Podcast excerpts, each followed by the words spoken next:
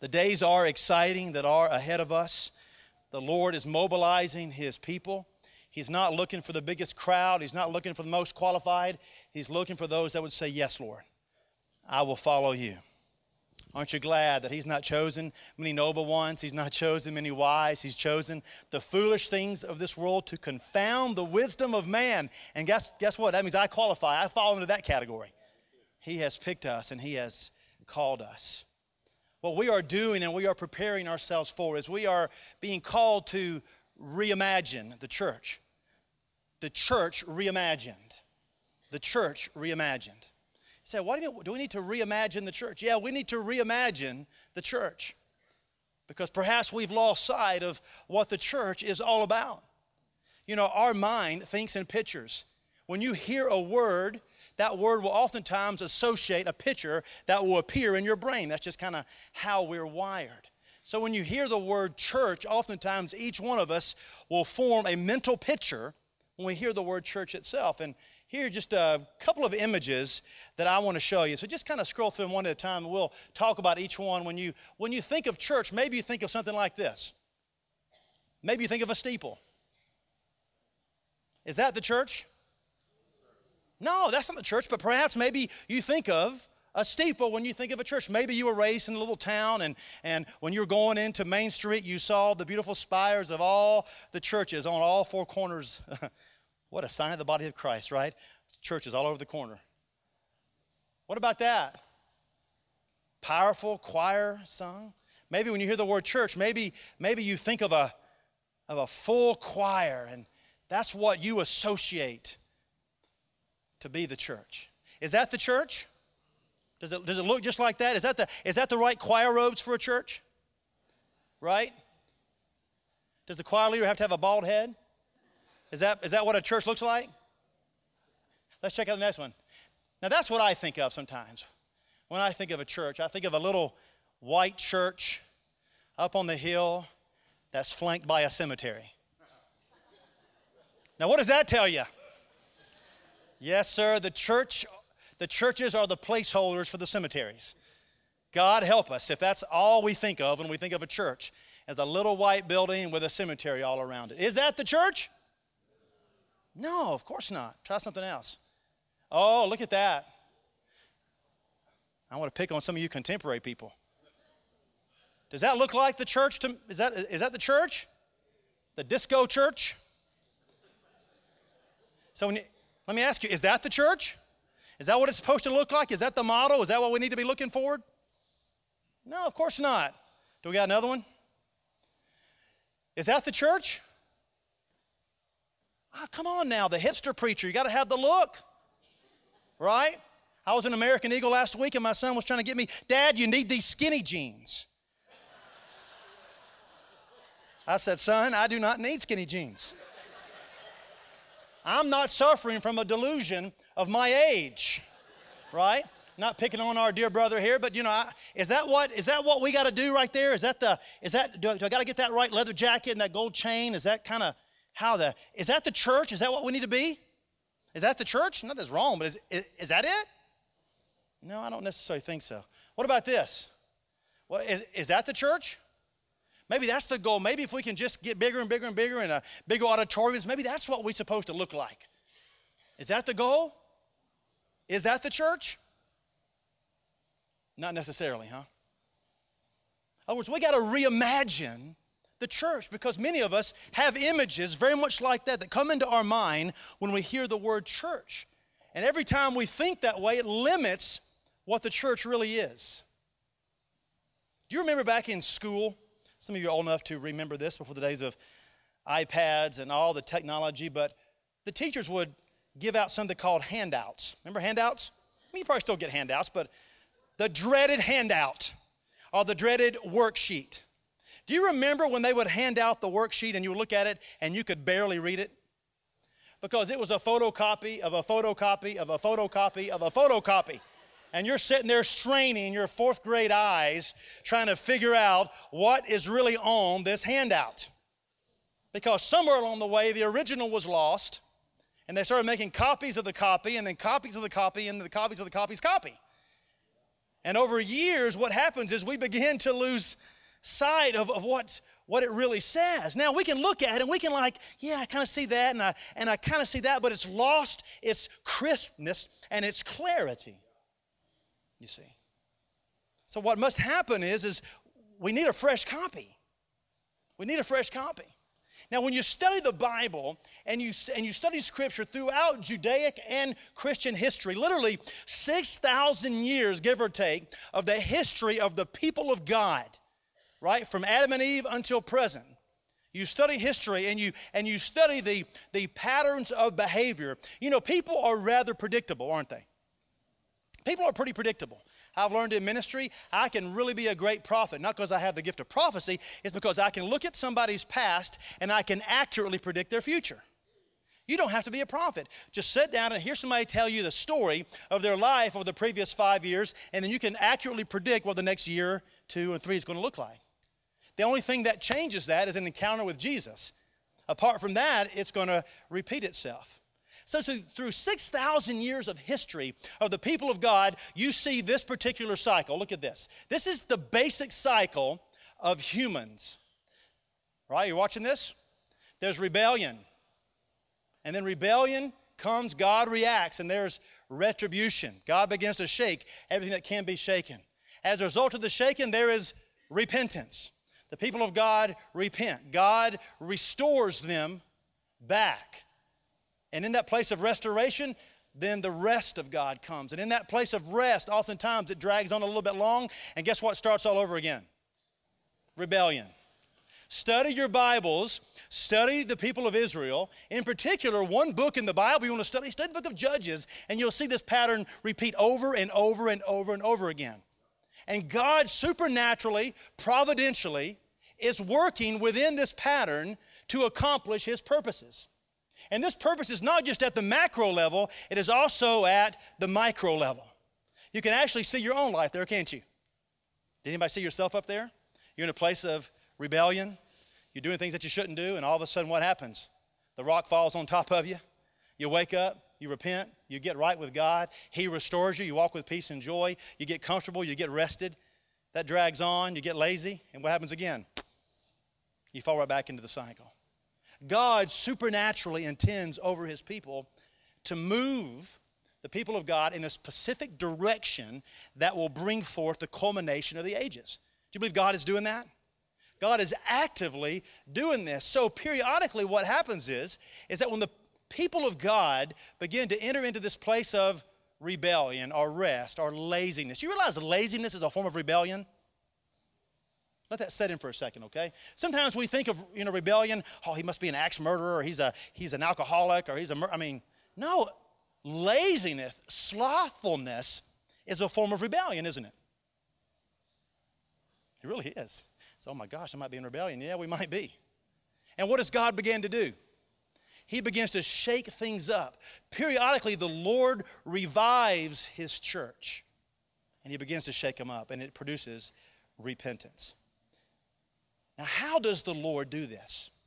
How, what is the Lord's angle? What is He trying to accomplish? What does He want us to do in recognizing if we're challenged to reimagine the church and we understand that we are thousands of years into this thing and for, for you know many of us we've got a photocopy of a photocopy of a photocopy and we're looking at this thing and it's not really clear we've, even, we've forgotten what the original even looks like and the lord wants to move us into a place of reimagining these things and we see this take place in the book of Revelation as it relates to the church of Ephesus. Listen to this passage in Revelation 2 and 5. It says, Therefore, he's telling this church, therefore, remember from where you have fallen and repent and do the deeds you what?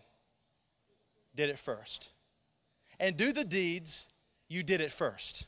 In other words, he always points us back to ground zero. Do the deeds you did at first. Does anybody remember what you were like when you were born again? Do you remember the zeal? Do you remember the passion? Do you remember the hunger for God's word? Do you remember those times? And God says, in order to, in order to move forward, you got to go back. David put it like this Lord, restore the joy of your salvation. Lord, restore that back in me that I can begin to move forward. When we begin to repent, we say, Lord, what do you want? God points us back to when we first met Him, oftentimes. And He points us back to the Word and says, This is what I want you to be. One of the first passages I memorized as a Christian in uh, Camp Junaluska, somewhere in North Georgia or South Carolina, somewhere, it was Hebrews 13 8. My very first passage. It wasn't John 3.16, it was actually Hebrews 13 8 for some reason. It was Jesus Christ is the same, what? Yesterday, today, and forever. In other words, He's the same. He doesn't change. He's consistent and He's constant. He's doing what He's always done. And we are in such a season right now.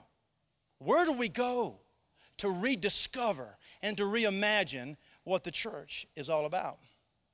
I don't have time to get into this story, it'll be for another day, but when we moved back here um, in 2000, after 2000, to plant a church, we were leaving another church where we had served as the youth pastor and children's pastor for about five, six years. And this was a very difficult place. This was a, this was a difficult church. This was difficult people. And I remember when we first began working at this church, we were so idealistic. We were so zealous for the Lord. We were ready, man, to take this community for Jesus. And after about five or six years, that community almost took Jesus out of us. I was reminded of the words of Jesus to Peter that Satan was going to sift him like wheat, but I have prayed for you that in the end your faith will not fail. Sometimes the Lord will take you almost to that place where you're being sifted, sifted, sifted. And it was after being there five and a half, six years, God released us, a miraculous story, but to come back home after being away for 10 years to start a church. But I'll tell you, we were broken. We were hurting. We were disillusioned, discouraged, depressed, despondent, any other D word you can think of. And I remember in that moment when God had called us to do something that we really didn't want to do. When the Lord delivered us from that place and He called us to do this thing, literally, if you had made a list of everything I didn't want to do, that was on it. I mean, it really was. It was not like, oh, hallelujah, we're being delivered. Hallelujah. No, it's like, oh, no, Lord, you got to be kidding. But we knew it was what God wanted us to do. Sometimes when God calls you to do something, when God asks you to do something, it'll oftentimes not be what you want to do. Be prepared for that. Really. Lord, I'll do this, but I won't do that. Well, the, that, that thing you're saying won't to is everything God's probably going to ask you to do. Obedience is more important than sacrifice because the Lord knows what you need. The Lord knows how He desires to use you. And the good news is the Lord knows what will fulfill you much more than what you think will. And God moved us into that place. And I remember in that moment after coming through such a such a difficult time. And, and I remember, and I, Lord, I, I sat down and I flipped open to the book of Acts. And I said, Lord, what, what did they do? What did they do, Lord? And as we began the journey, saying, Lord, we really want to be this kind of church. It wasn't perfect, but we came through a difficult time and God called us to reimagine the church. And I believe that is exactly where we are as a body of believers right now. The Lord has called us into such a season where we're reimagining the church. We're saying, Lord, what do you want us to be? We're not going to be a people who are content and just taking another lap around Mount Sinai. Take another lap, take another lap. Take, don't, you, don't you want to quit taking a lap? There was a moment when God said, Now turn north. In other words, go up the mountain, quit going around the mountain. And God's desire is for us to make a turn and to move forward in all that He has for us. Let me illustrate it for you this way. When I was in third grade, my mom and dad got me a go kart. Who remember having a go kart? Man, they were the best thing in the world, go karts. Well, we lived in a neighborhood, so you know, space was at a premium. So I remember riding my go kart in a circle around the backyard, in the front yard. That's all you just round, round, round, round, round. Now, over days and weeks, what happened is these ruts began to form. Deep ruts. And my go kart would just stay in these ruts all the it was awesome. You could actually take your hands off of the wheel and mash on the gas pedal, and it did it. I feel like that Six Flags ride. You just can't, you just can't wreck. You're just going around and around and around. But it was very difficult to get it out of the rut. Now, I found out if I wanted to drive the go kart into the front yard, I'd have to get it out of the rut. It was too heavy for me to pick up. But I figured out something that if I picked up enough speed and I jerked the wheel to the right, what would happen? It would jump out of the rut. Now, it was a very painful experience. It would shake, and I mean, you would just be, I mean, just like it was scary. You thought the whole thing was going to flip over. But in the process of that, it got me out of the rut. You see, sometimes what God does to move you and to move me, we got to get out of the ruts that we have created.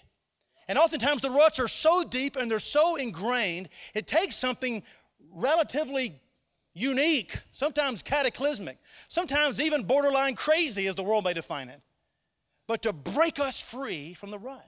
You see, that's what the Lord is doing in this place. He said, This has all been in a hurry. Yes, it's been in a hurry because the Lord looks down upon you and He looks down upon me and He looks at His people and realizes, I want to get you free from the ruts you're in because I want you to make greater kingdom impact. So you pick up speed, you turn the wheel, and you jump out of the rut. Can I tell you, one week from today, we're going to jump out of the rut. Yes, now, right now, it's kind of, uh, uh, you know, and you're, you're feeling the shaking of it, but we're going to jump out in the rut. And then you have the opportunity to be a place of freedom and joy and being able to move forward and not being trapped. What's frustrating is when you're in a rut and you don't even know it.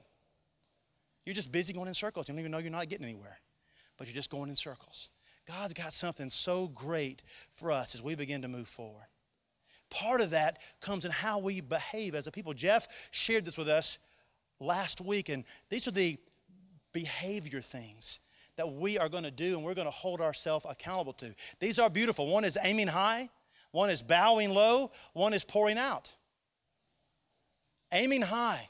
Lord, what we do for you, we want to be excellent. We want to be good. We want to, Lord, do all that you do as unto the Lord. With the resources and the abilities that you have given us, we want to maximize those and do things well for you, Lord. We want to bow low. We want to say, Lord, you didn't come to be served, but to serve and to give your life as a ransom. We want to humble ourselves under the mighty hand of God, trusting Him, and He will exalt us in due season. Of course, we want to be a people who pours out as a body of believers and also as individuals, that we are willing to give of ourselves. We're willing to inconvenience ourselves for others. T- today, I want to share with you some things that I believe that are going to be core pillars for our churches. We go back to the book of Acts and, and we hear the Lord saying, Do the deeds that you did at first. Where was the first? The first is in the book of Acts. I want to take four snapshots this morning. We can't cover all 28 chapters in the book of Acts today. Anybody want to do that? I don't have anything to do this afternoon. Probably not. But I want to give you four snapshots of what things are going to look like around here. What we're going to do, the, the direction from the Lord. Four snapshots from the book of Acts. They are growing upward, carrying inward, reaching outward, and marching forward. Those are the areas, those are the four pillars that's going to constitute what our church is going to be about. These are the things that we're going to do for the kingdom of God. Number one, let me define those for you a bit. Growing upward. How many of you think we need to grow up to attain the full stature in the faith? We got to grow up. We got to become mature, fruit bearing believers. We're going to do that here through instruction in the Word and then living in the Spirit. We got to know God's Word and we got to move in the power of the Holy Spirit. We see an excellent snapshot of this in Acts chapter 17. And I want to show these things with you because this is who we are, right? This is, this is why you're here this morning. Acts 17 and verse 10. It says, The brethren, immediately sent Paul and Silas away by night to this place called Berea. And when they arrived, they went into the synagogue of the Jews. Now these were noble minded, and those as those in Thessalonica, for they received, look at this, they received the word with great what? Eagerness, examining the scriptures daily to see whether these things were so. They received the word with eagerness. What word did they receive? They studied the scriptures to validate the word. What was the word? It was the gospel, wasn't it? Who is the word? Jesus. John 1 says, Jesus says, is the word. The Word became flesh and dwelt among us. They received the Word. They received the gospel message. They received the truth. They evaluated the Jewish scriptures and said, This is the man. They accepted the exclusivity of Jesus. Everybody say that. Say exclusivity. Exclusivity of Jesus. You know, this is important that we got to wrap our hearts and minds around because it's being questioned in the church world today. Jesus said some very powerful things. He said, If you have seen me, you have seen who? You have seen the Father. If you've seen me, you've seen the Father. He even said one day that I and the Father are one. And he really ticked off the religious people when he said, Before Abraham was, I am. You realize what he did then, right? He equated himself as the Yahweh God, the pre existing one, the great I am. In other words, one of the things that we do as we study and we examine the scriptures and we stand on the word, what are we standing on? We are standing on the exclusivity of the message of Jesus Christ. There is no hope apart from him. Make no bones about it, we cannot compromise on this truth. As unpalatable as it is to a generation of those who don't want to hear it, he is the way, the truth, and the life. Nobody comes to the Father except through him. They must believe upon His name, not the idea of Him, not the imagination of Him, not because they're, they can't come through any other way but the name of Jesus. I don't care how firmly you believe in Buddha, it's not going to equate over to Jesus. Good intentions will not get you there. Only Jesus. And you may say, why are you beating this up? Listen, up, this is important. Jesus is it and we stand upon the solid word, which is this, and the person of Jesus Christ. What we must continue to be about here is making much of Jesus. We want to make much of Jesus in what we teach, what we preach, and what we sing. We're a Jesus centered church. It's about Him, for Him, through Him. We believe in God the Father, God the Son, and the Spirit, but the book of Hebrews tells us there's no one coming else, that this is the one, right? There's no greater manifestation of God than the person of Jesus Christ. That's who we claim. That's what being word centered is all about. We want to be like the Bereans. We want to accept the word and believe in the exclusivity of Jesus. But we also want to be a people about the Holy Spirit. That we want to we want to be able to grow upward, not just in the knowledge of the word, but also in the in the power of his of his presence in our life. You realize you can know this word from front to back and not know the author of that book? It's the Holy Spirit that enables us to know Him. It's interesting, the Bible says in Acts 1 8 that you shall receive power when the Holy Spirit comes upon you. And you shall be my witnesses both in Jerusalem and in all Judea and Samaria and even the remotest parts of the earth. This is the, this is the God that we serve who manifests himself as spirit to us. Jesus says, Better that I go away because I'm going to send who? The Holy Spirit, the, the comforter, the one who's going to come and he's going to empower and fill you and change you. We must grow upward in our knowledge of the Word and our moving forward in the power of the Spirit. Not only growing upward, we must do that, but also another pillar we're going to have here is carrying inward. Carrying inward so that none are neglected.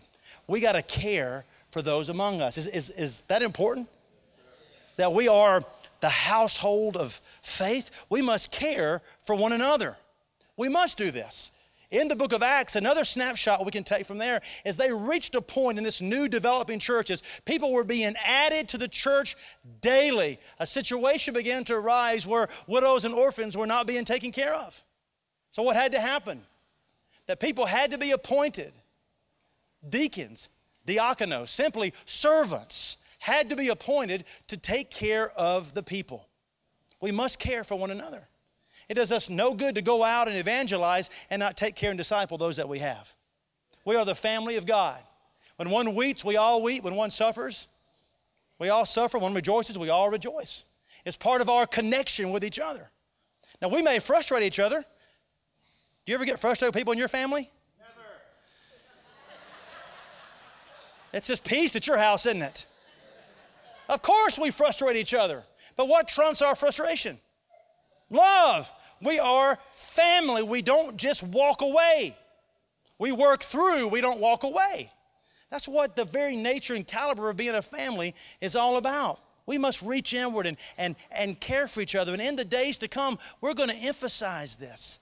That new church devoted themselves to the apostles' teaching, to prayer, to fellowship, to the breaking of bread. We talk about the word fellowship. That's much more than just sitting around talking about the weather. The word fellowship, the word koinonia, we get the word communion. Communion means deep, meaningful relationships with one another. These things must happen. You realize church is more than just what we do on Sundays? It's more than just a steeple or a big room with a hipster pastor with a disco ball. It's much more than that. We are the church. We must take care of one another, cover each other. We don't want to be like the Galatian church, and Paul warned them they were just devouring each other. God forgive us for ever doing that. We're not going to be that. We're going to care inwardly, right? We're going to grow upward. We're going to care inwardly. And you know what? We're going to reach outward we're going to reach outward to those in need. If I were to tell you or ask you what Acts chapter 2 was about, most of us would immediately know what that is. We would know that that was what? The day of Pentecost, right? We know the story. We know it because we've experienced it. We know it because we didn't experience it and don't believe in it. We know all about that story. And sometimes when we think about Acts chapter 2, we hear about the Holy Spirit coming and all 120 being filled and all of them speaking in tongues and all these things going on, and we get kind of, you know, sidelined in all this stuff. But what's happening in this passage is something called cause and effect. Cause and effect. There's a cause. The cause is the Holy Spirit. He has come and He has empowered. And then what is the effect? They did not just stay in the upper room. The effect was what? The effect was they spilled out into the streets and began to declare the Word of God. They began to declare about the person of Jesus Christ. Cause and effect. Now, I will tell you that I have a serious problem when I see cause and no effect. In fact, I begin to question the cause when there's no effect. Are you following me? In other words, let me tell you what spiritual gifts are not for. Spiritual gifts are not for what I would call spiritual gift romper room. Anybody want to remember the show called Romper Room? Come on, but get your hands up. I'm out there. Surely I'm okay. Thank you. Romper Room. This is how some folks in the church treat the spiritual gifts. We have our little treasure chest of toys and we roll them out into the classroom. Think about it. Think of kindergarten days, right? They roll out the teacher and she opens up the little box and she starts handing out all the little instruments, you know, the little clappers and the wood things and the spoons and, and they hand them all out and everybody, all the kids, oh, we're just making all kind of racket, sitting around the carpet, crisscross applesauce, doing our thing. Woo, we're making all kind of racket. And then when class is over, the teacher rolls back out the big thing. We put all the little things back in and we, and we put it back in the closet. Do you realize that many in the church today treat the spiritual gifts very much like that? We come to church or we come to our gatherings and we pull out all these wonderful things God has given us, and boy, we just have the time making all kind of racket. And then before we walk out the doors, we what? Put them back in the bucket and don't bring them out for another seven days. Can I tell you something? That's not the Holy Spirit doing that. Where there is a Holy Spirit cause, there is a Holy Spirit effect. If there is no Holy Spirit effect, then I seriously doubt the Holy Spirit is in the cause. You getting this? I am not impressed by anybody flexing spiritual gifts. Oh, look what I can do. I'm much more impressed when somebody walks out of the door of this place and God uses them in their home and their workplace and they're pointing people to Jesus because of the power that's operative in their life. You see, we have confused training with the game. We think the game is in here, but the game is really out there. In other words, when you go out these doors is when you go on the field. When you come in the doors is not when you get on the field. This is not the field. The field is in the cubicle where you sit 40, 50 hours a week. It's in the truck you drive. It's in the classroom you teach. That's where it is. And if the Lord is really moving in the great cause of the Holy Spirit, there's going to be a noticeable effect in your life. So we don't want just cause, we want effect. When we start seeing effect, then we can say this is that which the prophet Joel talked about. You shall receive power when the Holy Spirit comes upon you. Right? This is that. You take the feel when you walk out of here. Growing upward, carrying inward, reaching outward. And the last pillar that the Lord is establishing this church on is marching forward. Marching forward for reformation. What does it mean to march forward for reformation? It means that you don't really march well by yourself, you march well in an army. You look pretty stupid if you're just doing this to the house by yourself, right? Does anybody march to the house all by yourself? It looks really like, like you're an idiot. But you get a whole line of people marching in sync with each other, you know, then it gets pretty powerful, you know, hoorah kind of thing. You really get excited when you begin to march in tandem with each other. In other words, you begin to march forward when you begin to get in unity.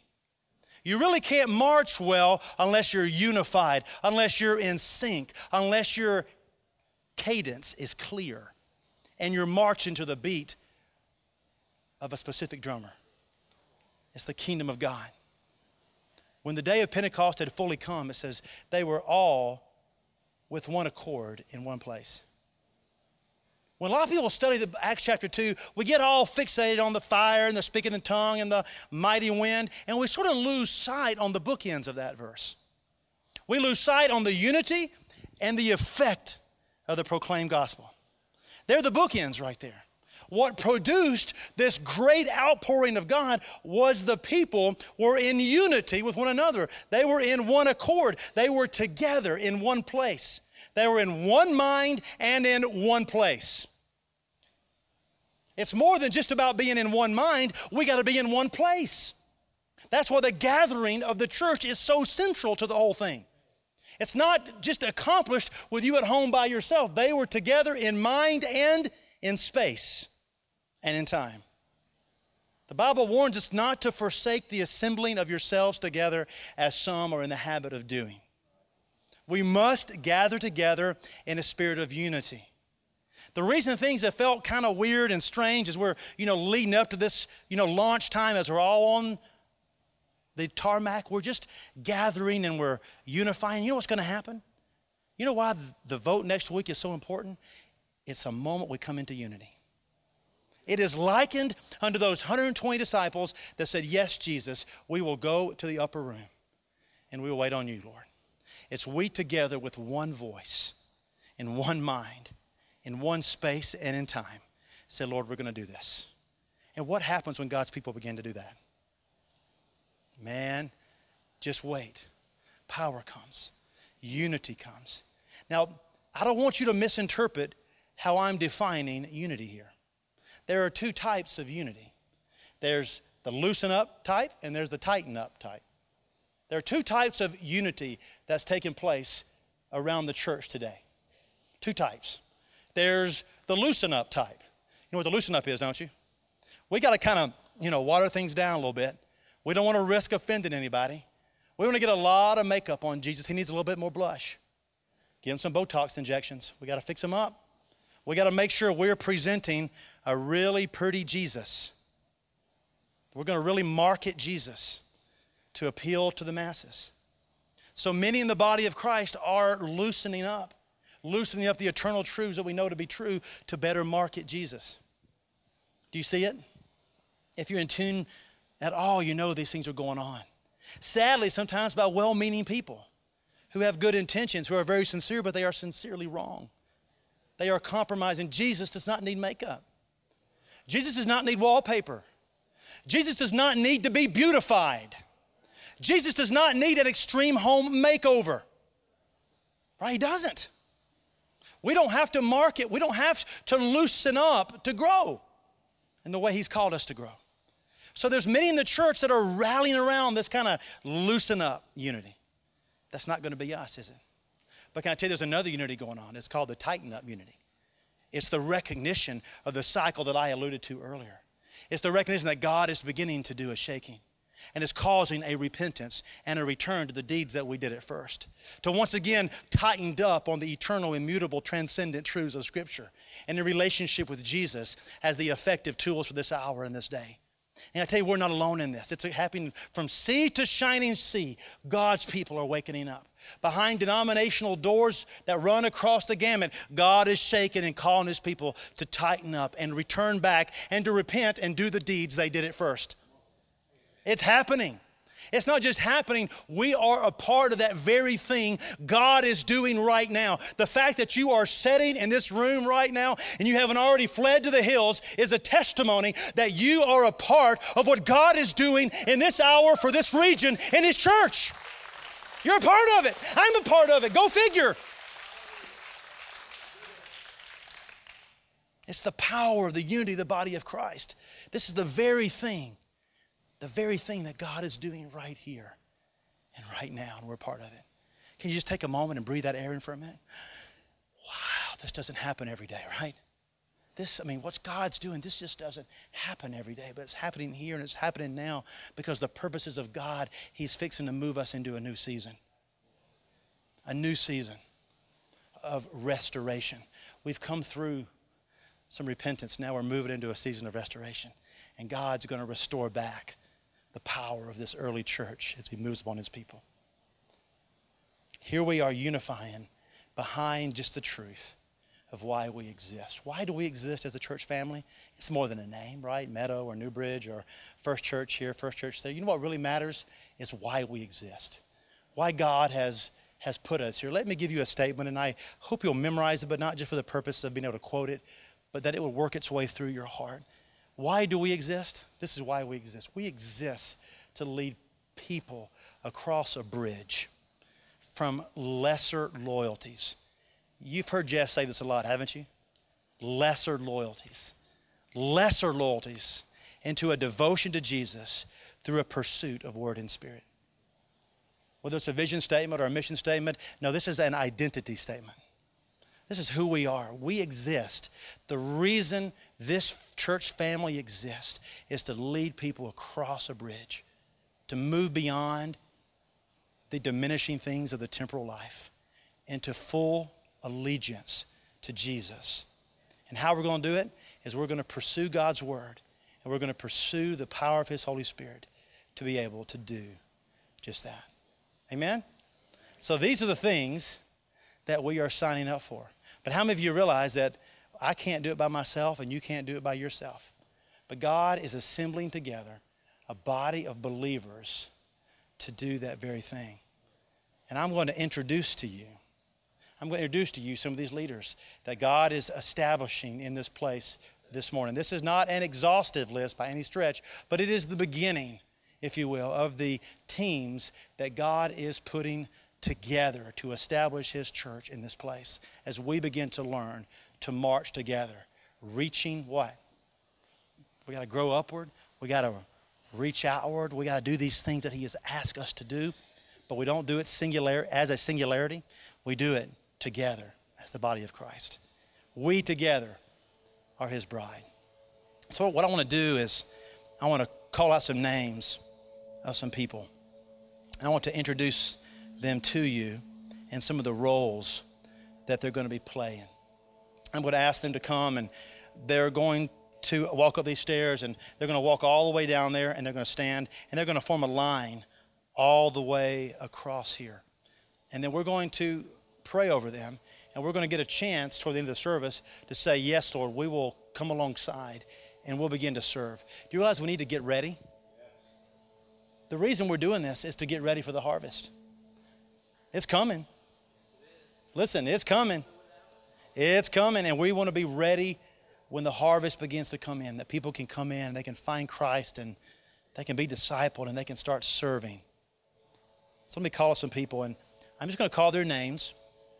I'm not going to say a lot about them. I'm not going to resist the temptation of commentary, or we'll be here for a long time because these are wonderful people as I begin to call their names but I want to introduce them to you, and they are welcome to come. And I've asked if it's if it's okay with their spouse, they can walk up with them. If you are married, I believe you're a whole, right?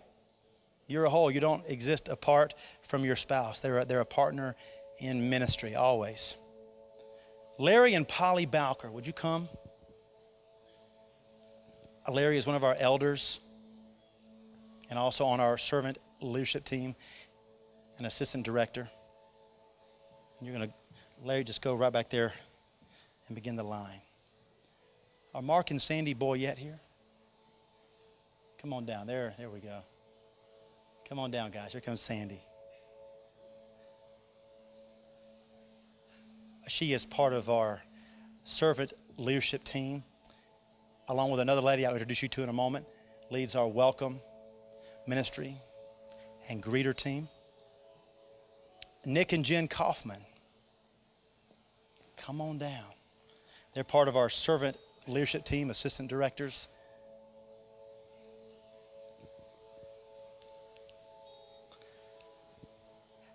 Tony and Karen D'Amico, come on down. Uh, Brother Tony, he is leading our usher team ministry. And his wife, Karen, what a servant she is, working with our babies Sunday after Sunday. Yeah, amen. My goodness. Amen. What an example. Richard and Maria Davidson. Y'all come on down. Richard leads the security ministry here as part of our servant leadership team, amongst a lot of other wonderful things. Keeps us safe. And his wife, Maria, is part of the team with us, Sandy Boyette, part of our greeter and welcome team. And Don and Karen Kemp, where are you guys? Don, you heard from him on a Wednesday night. Don is part of our financial team. He serves as our church clerk.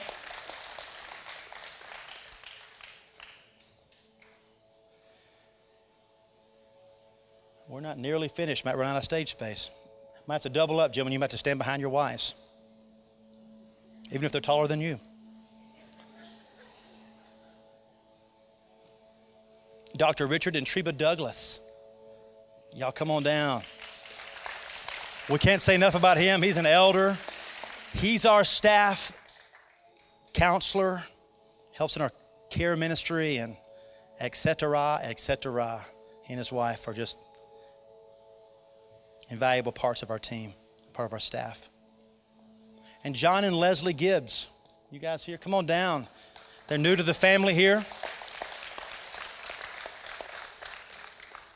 John leads the project team ministry. He's the guy that's going to coordinate the handy men and women here at the church to, to get things done, not only in this building, but also to serve others in our community that have needs that, re, that require skilled labor and guys that understand that. Renee and Evelyn Glover.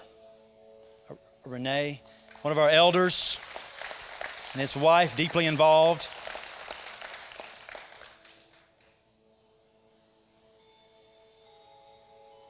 Billy and Susan Ham, come on down. Another faithful couple. Billy is overseeing the parking lot ministry and team. That's there's a lot that goes into that. And his beautiful wife serves so faithfully amongst our children. And again, thank God, so faithful. I'm not sure about this next guy, but he's a little suspicious, but Walker Hill and his wife Katie. He's still a work in progress, but there's hope. A Walker, along with his wife, they are our servant leadership team directors, and that means they're overseeing all the ministries in the church that need volunteers. Can't tell you what a, what a blessing this guy is. LaWayne and Carla Johnson, my goodness. You guys come on down. Carla's part of our staff, women's ministry, care ministry, counseling, da da da. Just and LaWayne, my goodness, what a gift this brother is as we get to know him. Part of our team. Nick and Catherine Kelly. Nick, he is part of our staff, part of our student ministry. With our middle school students, emphasizes those. We're so glad to have those guys uh, Greg and Suzanne Mason. Greg is one of our elders and his wife in women's ministry. And no, I'm not done yet. I want you to see what's been going on the last few months. Mick and Lorna McDowell. Mick, one of our elders, his wife, oversees our food bank. Just integral parts. You guys might have to tighten up just a little bit, so just don't fall off the edge, Larry.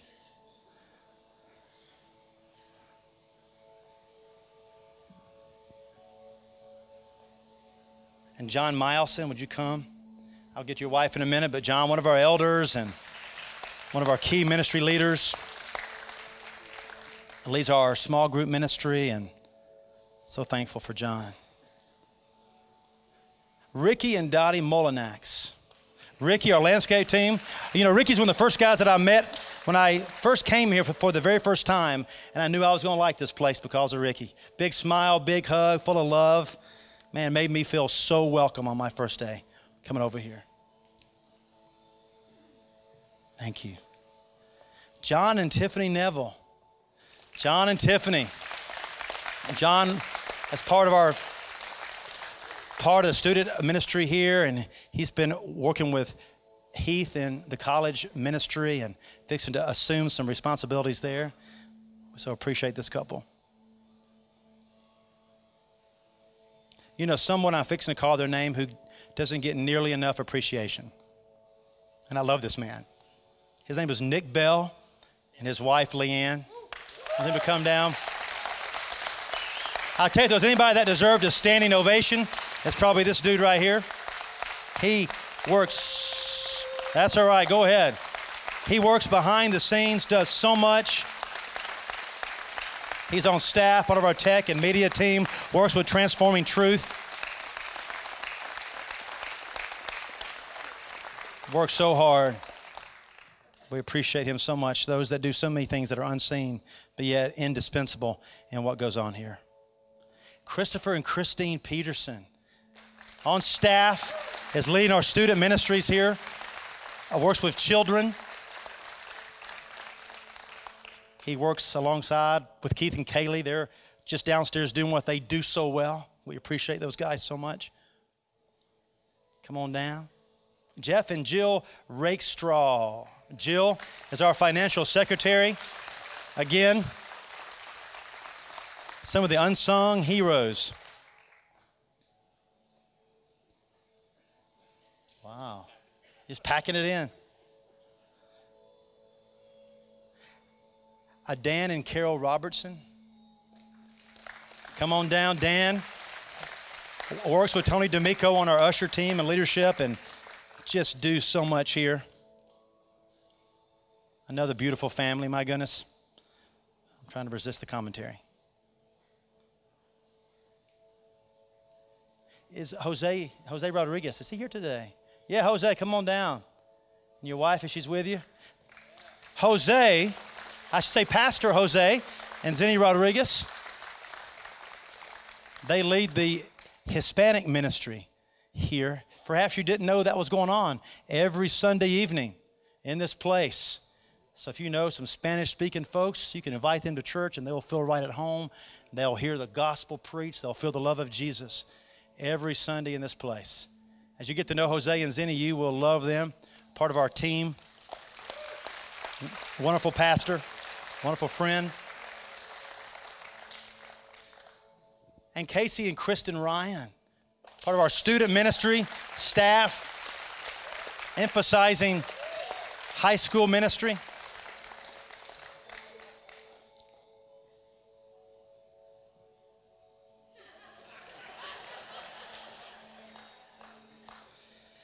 Who could not be here today, but we got a picture of two people, two people, Patsy Milson and Glenn Mandernot. Patsy oversees our baptism ministry and our team. Glenn uh, Mandernot in the days to come will be overseeing the men's ministry here. Many of you know he has done a little bit of that in the uh, past, but he's managed to work out his work schedule a bit where he can devote a lot more time to the men's ministry here. So we're super excited about Glenn as he comes on board. And last, but certainly not least, Jeremy and Dewan White. Jeremy oversees our First Connect team and uh, visitors. You guys come on down.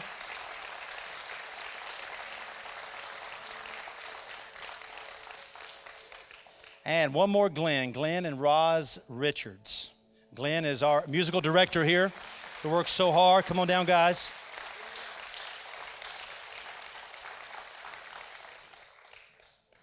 Amen. Pretty impressive, isn't it? And this is just the beginning of the team that God is putting together to carry on the mission and the vision of what the Lord is going to do in this place. Jesus called us to serve. The word teaches us that he did not come to be served, but to serve and to give his life as a ransom for ministry. One of the things that we saw Christ do that showed us, demonstrated for us, is that when he took up a towel and he began to wash the disciples' feet. Remember that? He knelt down and washed the nasty feet of the disciples. This is God. This is Jehovah. This is I am in the flesh, washing the disciples' feet. So, what we want to do is we want to present each of these guys just with a towel this morning as a symbol of servant leadership. I know these people. That's why they're up here. They're not drawing big checks, rest assured, not getting the highest accolades. They're here to do the very thing we're talking about to aim high in ministry and to bow low in service. So we've asked Brother Jeff to come. He is going to present a word. And as he does that, I'm going to walk along and I'm going to place a towel on each of their hands. So, brother. The folks that are lined up on the stage are not all of the servant base here at Meadow, but these people in particular have been asked and have agreed under the Lord first, and then uh, agreed to those of us that have recruited them to serve in very specific capacities here. We want to affirm all the servants that are in the church. And this morning, I want to preach just a mini charge. When I say preach, exhale, it's not going to be a sermon, but I do want to charge these people. You guys, and forgive me for turning my back on you out there, but I want to speak directly to them. You men and women have been and are now um, publicly affirming that you are giving your life, living your life under the service of the Lord Jesus Christ, and uniquely and specifically here at what will become next week, Lord willing, New Bridge Church. And as you commit your lives, and most of you have been doing this long before this moment, um, all of you have, and as a matter of fact, but as you commit today, let me give you a couple of verses, and I just want them to seep down in you. And may the Holy Spirit plant these deeply in your heart. May they bring forth fruit right here in this season because each of you is vital to the work that is going to be done. You are influencers, you are individuals whom God is using to make a difference in the kingdom. The people out here that are seated right now are going to be impacted by what you invest. Their children, their grandchildren, their great grandchildren, they will all be impacted by the degree to which you and I and others serve this assembly. So this morning, I want to encourage you with some words about service from the scriptures. From Colossians chapter number three. Um, Paul says this in verse 23 and 24 whatever you do, work heartily. I want all of you to say that with me. Work heartily. That was real weak, servant team. Come on. Work heartily as for the Lord and not for men. We're going to we're going to benefit from your service, but you are working for the Lord.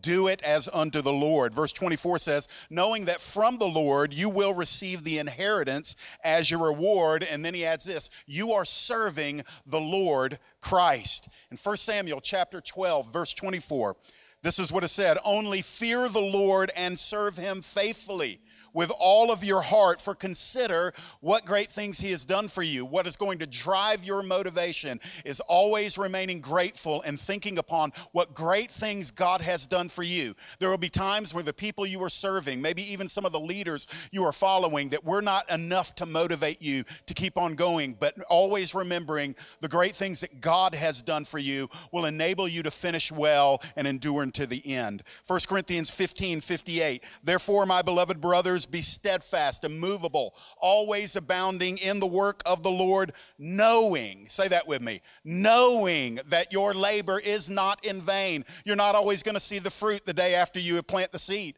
You're not always going to reap in the same season that you harvest. You're not always going to get the appreciation that maybe might be uh, parallel to the efforts that you're putting in. But know this that God is going to bring forth fruit. Do not faint, do not quit, do not allow discouragement to determine determine your activity. Ephesians 6, 7, and 8, rendering service with a good will as to the Lord and not to men, knowing that whatever good anyone does, this he, or I'll add this, he or she will receive back from the Lord.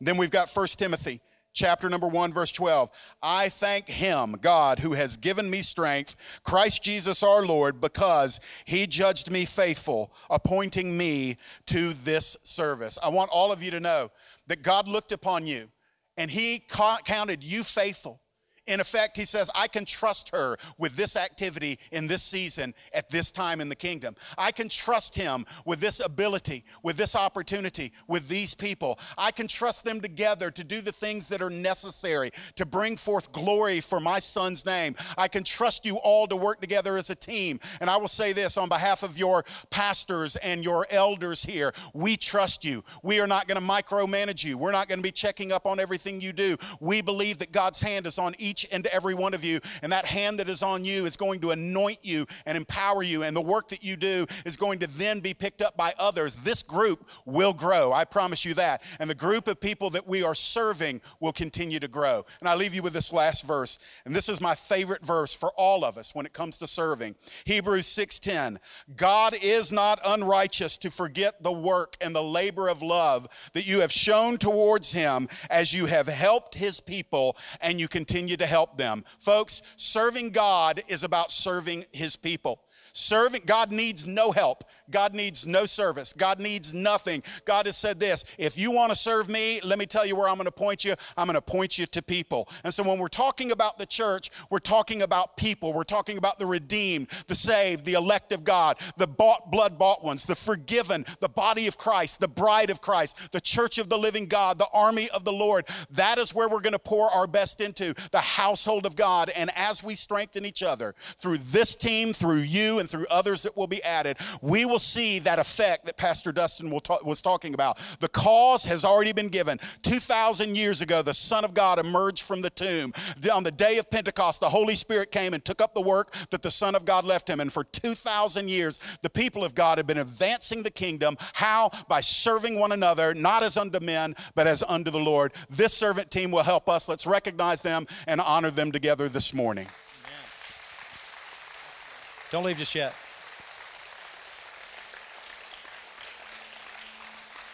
So the Lord is um, always humbling me because I left out two very important cogs in this in this wheel. It's called Jen and Bob Woodward. Would you guys come down? I scrolled right past your name. Come on down, guys. My goodness, what would we do without Jen and Bob? You just guys have just no idea. We so appreciate this couple on staff.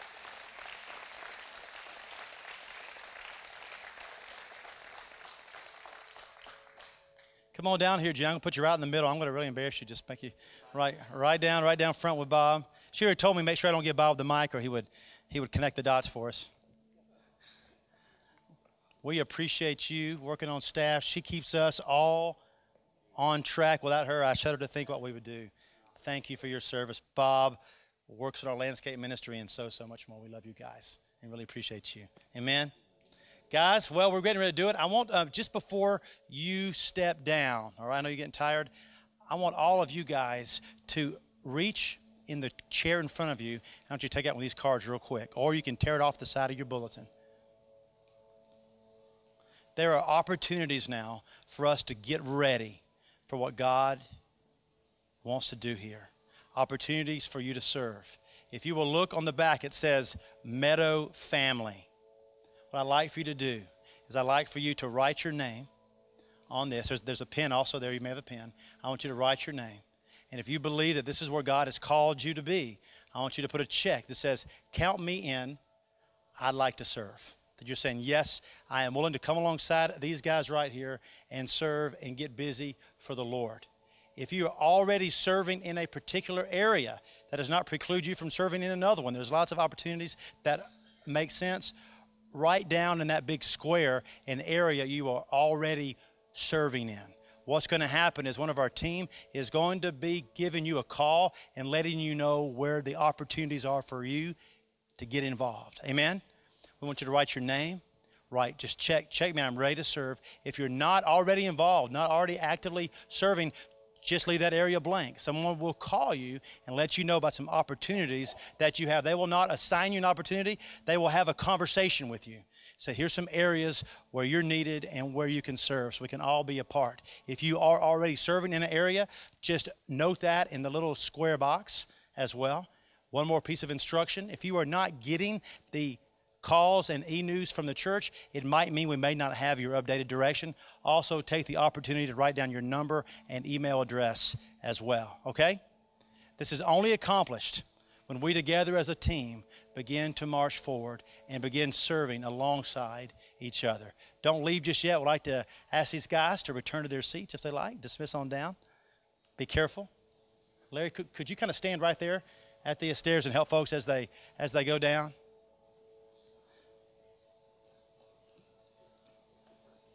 I, maybe Dad, would you stand right there and help the and help the ladies just in case they need a they need a hand? Gotcha. So please take a moment, fill these cards out. After we sing, I want to encourage you to hand them to an usher on the way out the door, and then someone will be getting in touch with you over the next couple of weeks. We'll be doing this every week as we get ready to mobilize all of us serving, rolling up our sleeves for the kingdom of God. I'd like to invite the worship team back up. I don't know about you, but that's an impressive sight to me. To see what the Lord is doing and what the Lord is establishing here that we're all a part of. Amen? So now that you're seated, let's all stand up. One last time. Let's worship the Lord together as we go out. If you would permit me, uh, let me just say a prayer, and this song will serve as our benediction. Remember the vote coming up one week from today. If you're visiting with us, we'd love to see you out in the reception area. Let's sing before we leave. Father, thank you, Lord, that we get to do this. We get to do this for you. We get to do this together. Lord, your word says that they will know we are your disciples by how much we love each other. They will recognize us when we begin to act like you, Lord, and we begin to serve. We begin to serve. So, Lord, we thank you. We give you our heart. We give you our soul. We give you our mind. As we sing, as we get ready to leave this place, Lord, we realize that this isn't the game in here, Lord. We, we take the field when we walk out of these doors. And Lord, may we go informed by your word and empowered by your spirit. In Jesus' name. And let's sing together.